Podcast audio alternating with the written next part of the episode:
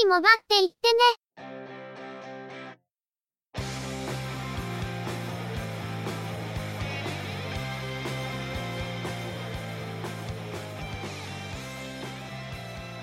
通信業界、モバイル、IT に関するニュースや話題を取り上げ、中の人が意見を述べたり、製品レビューまがいのことをしたり、様々な体験について、ご紹介していくポッドキャストです。ゆくもばのおしゃべりはすべて、合成音声によってお送りしています。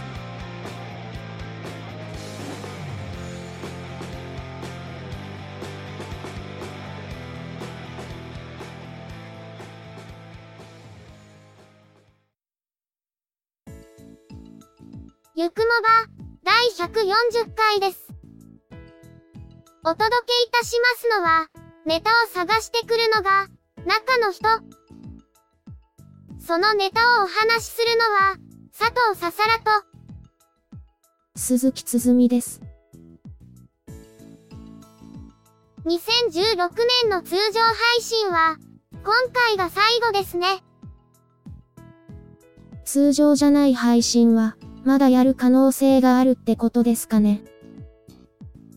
年末年始で、そろそろニュースのネタが乏しくなっていて、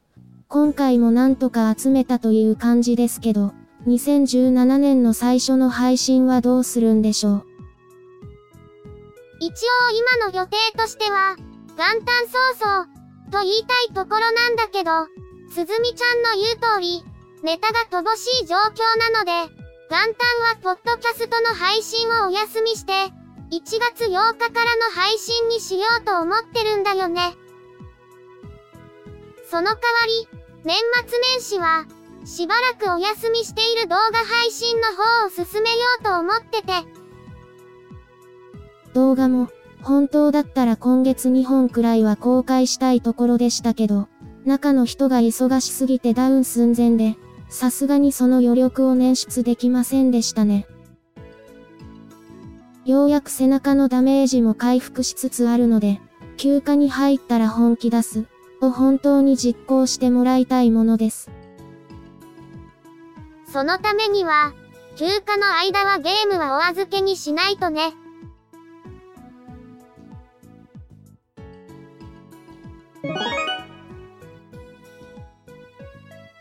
それでは、今回のニュースです。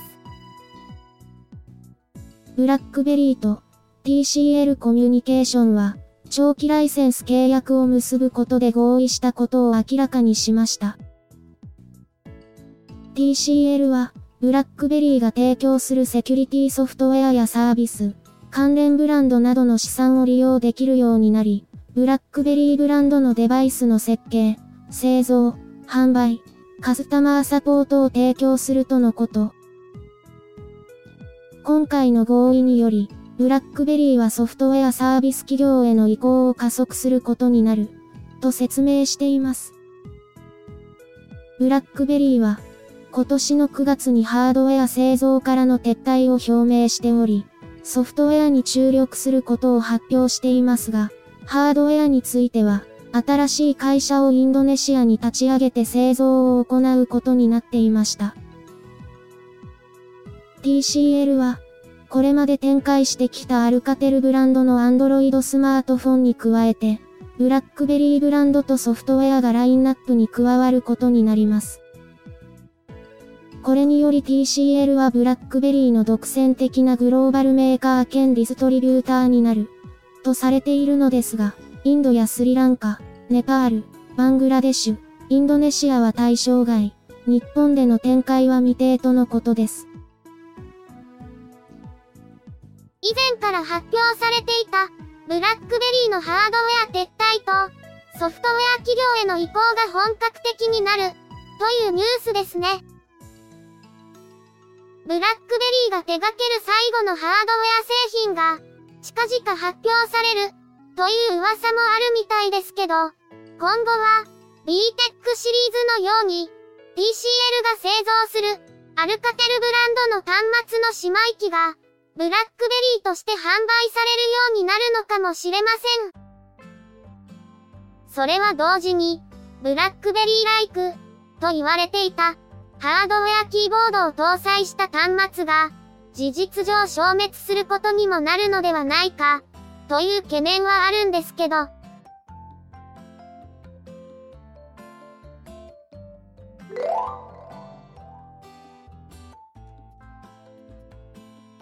ソフトバンクとウイルコム沖縄は Y モバイルブランドにおいて Google の Nexus 6P の販売を12月30日から開始することを明らかにしました。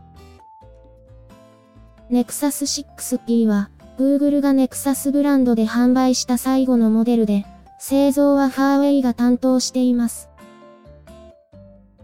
Y モバイルブランドでは、ボディカラーはアルミニウムとグラファイトの2色のみの取り扱いとなり、ソフトバンクブランドで取り扱っているゴールドは扱わないようです。なんというか、ネクサス 6P って、久しぶりに聞いたなぁ、という印象なんですけど。最近、Y モバイルは MVN 用の格安 SIM に対抗する傾向が強くなっているように思いますが、同時に、それを支えるためにソフトバンクの型落ちモデルというか、在庫モデルというか、そういったものが流れてくる傾向が以前にも増して強くなってきた、という感じがします。ウイルコムから継承した PHS は縮小、そしていずれは消滅させる気でいるようですし、最近は独自モデルの投入もなくなってきているので、ソフトバンクに組み込まれた、というのを嫌でも実感しないわけにはいかなくなってきた、という思いです。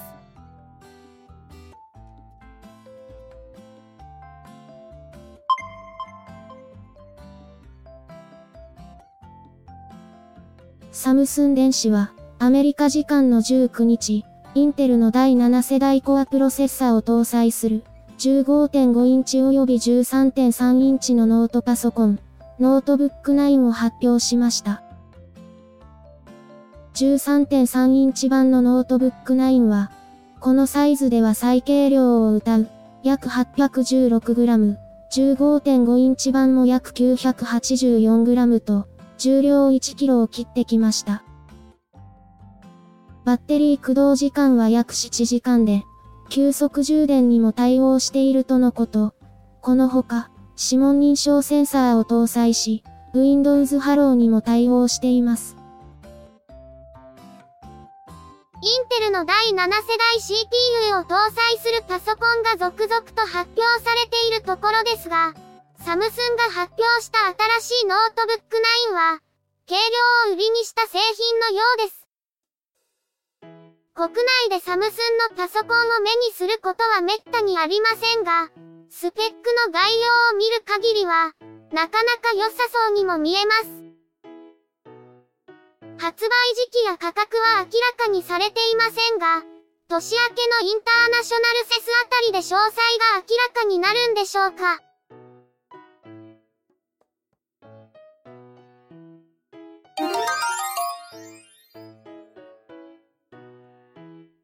角川ゲームスは、プレイステーションビータ向けのゲーム、カンコレ会の販売を、2017年1月をもって終了することを明らかにしました。パッケージ版の出荷は2017年1月末で完了し、流通在庫の完売をもって販売を終了。プレイステーションストアで販売されているダウンロード版は、2017年1月末で販売を終了するとのことです。なお、ダウンロード版を購入しているユーザーは、販売終了後も再ダウンロードが可能であるほか、ゲーム自体は引き続きプレイすることが可能とのことです。更新パッチの公開も、今年の3月で止まっているようですが、ついにこの日が来たというべきなのか、思っていたよりは長く持った方だったのか。本家である BMM のオンラインゲームが、Android への対応を発表してしまったことや、本家とは明らかに違うゲームシステムであること、そしてオンラインゲームとプレイデータが共有できないという根本的なところが、カンコレ会が伸び悩んだ原因ではないかと思います。中の人は、パッケージ版は買ってプレイしてみたわけですけど、やはり本家と違うゲームシステムに非常に抵抗を覚えました。下手にいじらずに、本家と同じシステムだったら、もっと息は長かったのではないか、と思いますし、ある意味、オンラインゲーム版の UI が途中で改良されたのは、カンコレ会の反省もあったのかな、と思う節もあるんですよね。劇場版カンコレを見に行って以来、時々アンドロイド版で着任するようになった中の人ですが、プレステビータは、G ジェネとか信長の野望はプレイするものの、カンコレ会は完全に放置されてしまっているありさまですからね。リリースが遅れた間に、アンドロイド版のリリースが発表された時点で、カンコレ会はいらない子宣言をされたようなものでしたが、こういう終わり方はやはり少し寂しい思いもなきにしもあらずです。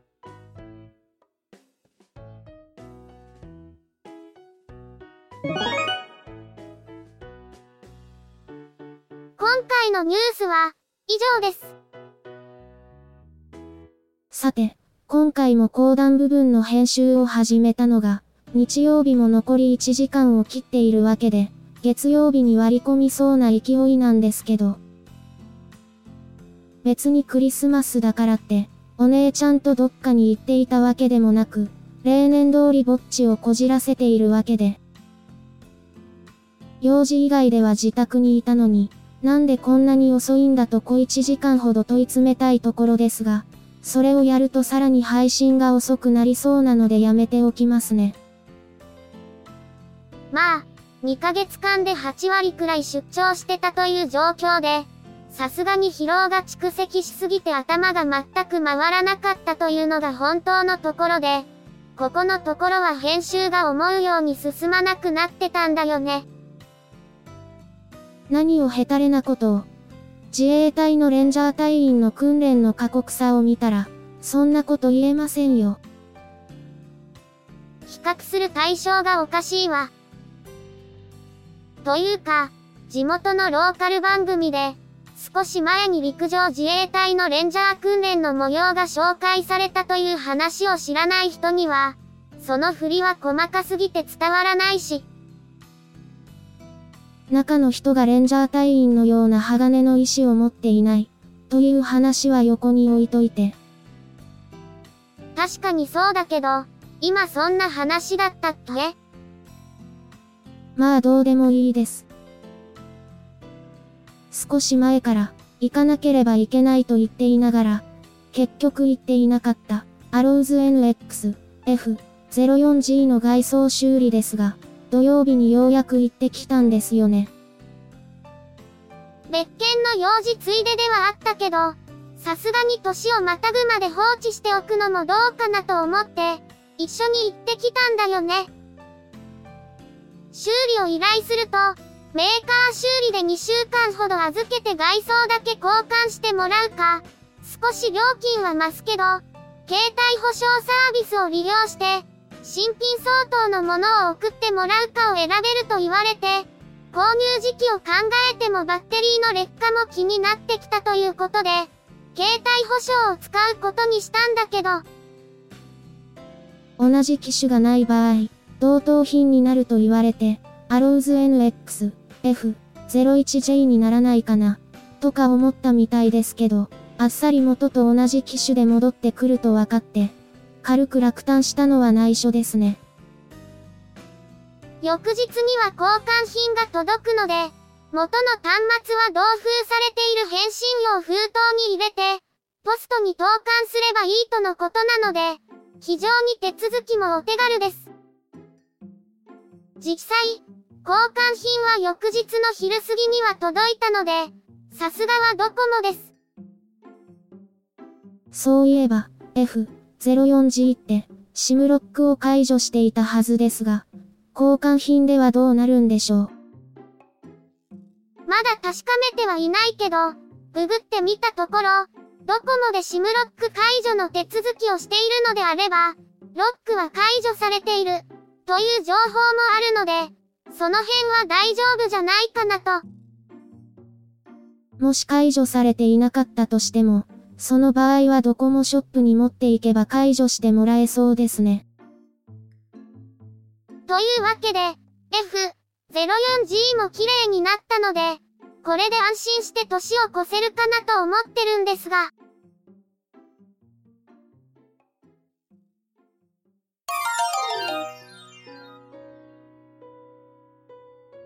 ゆくもばでは、お聞きの皆様からの、ご意見、ご感想などのコメントをお待ちしています。